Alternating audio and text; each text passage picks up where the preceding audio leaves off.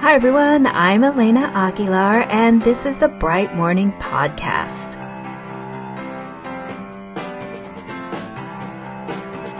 All right, friends, today I've got a coaching tool episode for you. We are going to dig into using the confrontational stance. But before we kick things off, I quickly want to thank friend of the podcast, Greg P. from Washington. To learn more about becoming a friend of the show, click on the link in the show notes. We've got different tiers of membership and different kinds of thank yous and benefits, including members get an additional podcast feed they get to hear episodes that I record specifically for them, going deeper into some of the coaching conversations, as well as they get to have some additional coaching conversation episodes. So, the episodes where I'm coaching someone. So please check it out. I am so grateful for those of you who are a friend of the podcast. It really it really makes a difference. It, I re- really makes a difference in many ways, and I really appreciate it. And I would love to have others join us. So check out the show notes. All right, let's get into today's show, which is on the confrontational stance. Now, in last week's podcast, I had a coaching conversation with someone who is anonymous. She's a coach and she has a commitment to equity, but she's also a little bit stuck. If you haven't actually listened to that episode, I really recommend you go back and do so and then come back to this one so that you have that context. Because in that conversation, there were a couple of points where I took a confrontational stance intentionally. Once I even said, I'm taking the confrontational stance and I want to give you a kick in the butt. So, yes, sometimes I tell people I'm taking the confrontational stance. I tell them that if they are a coach. And she was a coach. And so it gives them a little bit of context modeling. So, why did I do this? How did I know to do this? Or why did I think that would be a good idea? And what is the confrontational stance? So I'm going to share first some information about the confrontational stance, and I want to also direct you to the Art of Coaching, the book, and the Art of Coaching workbook that came out late 2020 as additional resources. And actually, for this episode for today, I've got a tool to give you from the workbook. You will also see the link in the show notes, and that is an exercise or an activity for you to do to learn more about the confrontational stance. Okay, so we can talk about the way we coach. We can talk about our coaching moves as being either facilitative or directive. Now, this is this is a little bit challenging because there are not hard and fast rules about what makes something facilitative or directive.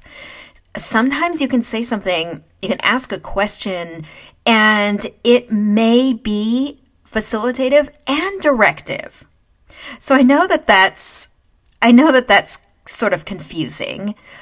Um, but the point is to make informed decisions about how you want to coach. So, in that conversation last week with the woman I was coaching, I said, I'm taking the confrontational stance. I was very clear. That was an informed decision.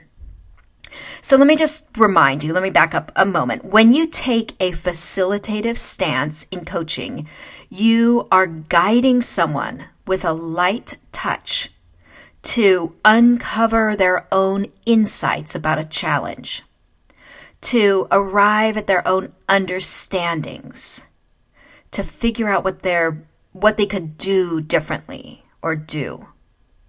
Now, when you take a directive stance in coaching, you're applying a bit more pressure, a firmer nudge towards new behaviors, new beliefs, and new ways of being.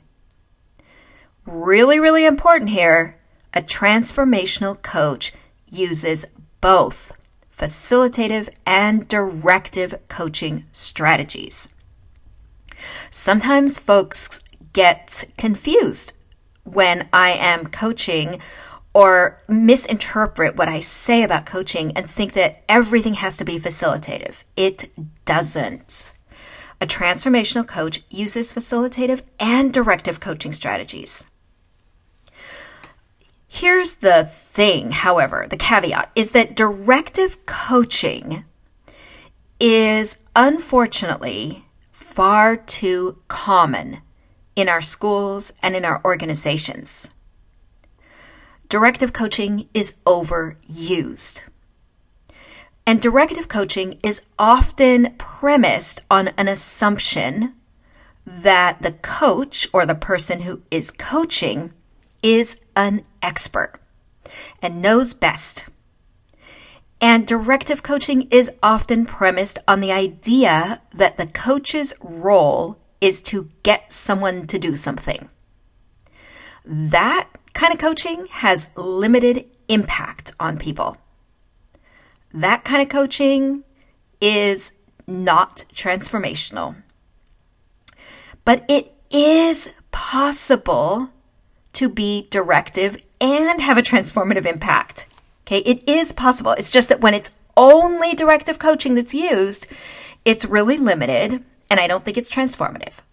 But a transformational coach might have an expertise in some area and can share that.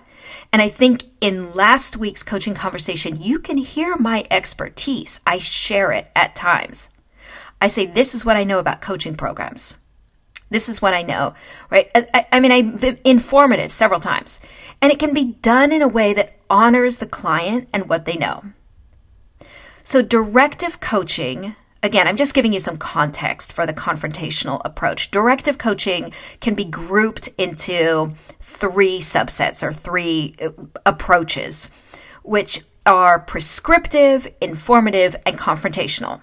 So prescriptive is you are telling people what to do. And sometimes that's appropriate. Informative, you are giving them information. That's what I was doing in that conversation last week. And confrontational is what I'm going to talk to you about now.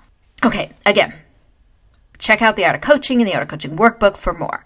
So, confrontational coaching basically helps you do five things. The purpose of it, five things that can help you um, that can help when you are confrontational. The first is to raise awareness.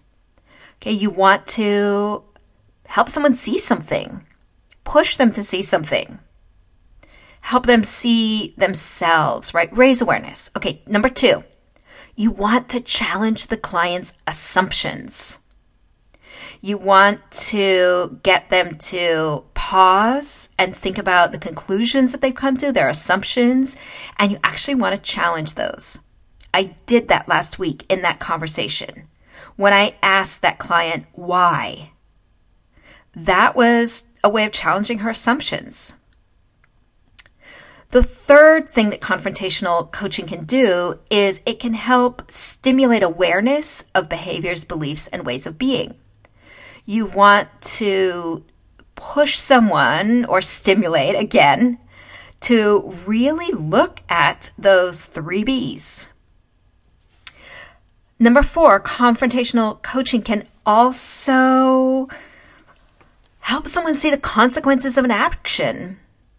Again, really hold them up to a mirror to see this was the impact of doing that. And finally, number five, you can also use confrontational coaching to boost the client's confidence when you affirm their success. A lot of what goes into being successful when you use the confrontational stance is the approach you take, sort of the stance within the stance, the tone, the relationship on which you are already standing in this case, confrontation, you can think about it as a really kind but supportive and like no bullshit way of interrupting a thought pattern. when you are using a confrontational approach, you might be helping your client deconstruct unhelpful mental models. You're doing it from a place of care and concern and appreciation for the person. You're doing it because you want to help them be who they want to be. And so, in last week's conversation, in the beginning, I was asking the client about who she wants to be. When I asked her the legacy question, how do you want to be remembered when you retire? That was asking her about who she wants to be. And as I heard her commitments, as I heard how she wants to be showing up, I was hearing a gap between that commitment and how she was showing up. And that's what I wanted to help her see. I wanted to help her see that's the um, bringing awareness to her ways of being. I want to help her see the consequences of her action or inaction as it was in that conversation. And I was doing this from a place of non judgment. I hope that the client received it that way. I hope she received it as this is not judgmental. I just want to help you see where you say you want to be and where you are now. And I want to challenge you to take action. What's getting in the way? And so, a, a, suggestion or a tip for doing this is when you are calm, when you are using the confrontational stance, it communicates to the other person that this conversation is going to be helpful. This is not a scary one. I know that the word confrontation makes a lot of people's makes the hairs on your arms rise up. It makes a lot of people uncomfortable, right? Because we associate confrontation with conflict.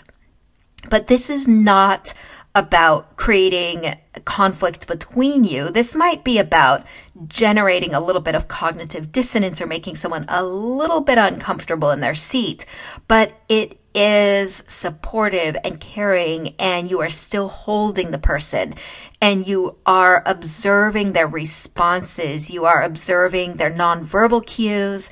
The client that I was talking to in last week's conversation um, we were on video, so I could see her facial expressions and I could see when she looked more distraught.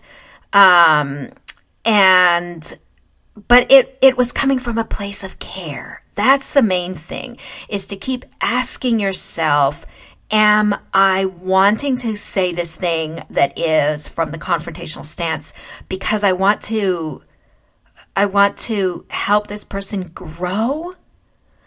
Or is it because I'm feeling frustrated with them or or stuck with them and I want to make them sort of feel uncomfortable? Ask yourself, where is this coming from in me? The confrontational stance can be can be really powerful. It's actually one that I would say I use quite often. Sometimes when I listen to coaching conversations for the podcast, I think, wow, okay, I was using that there. I was being confrontational there. So I, you know, if you want to follow up and you haven't heard some of the earlier coaching conversations in um, previous seasons, you might go back to listen to those and see if you hear places where you might guess that I was taking a confrontational stance. And in some of them, I do pull back the curtain and make my conf- my my um, commentary and tell you I was taking the confrontational stance, but it would also be interesting for you to see if you can you can identify those. So that's a little bit on taking the confrontational stance. I want to remind you that in the show notes you'll find a link to an activity from the Art of Coaching workbook which can help you dig more deeply or help you really apply these ideas and practice how to take the confrontational stance. And it's got some of the context that I also just shared with you. So, friends, thanks so much for listening today. If you have enjoyed the show, please just take a couple of minutes to hop over to Apple Podcasts and rate and review us. It really helps us promote this show and share this content. And remember, if you are interested in becoming part of my inner circle, consider becoming a Bright Morning All Inclusive Plus member or a friend of the podcast. All three of these opportunities, or rather, all, all of these opportunities, with multiple ways for you to have more access to me, more connection with me. And I've just got so much to share. And I know you've got a lot to teach me as well. So check out the show notes, and you'll find links for everything else. All right, friends, take care and be well.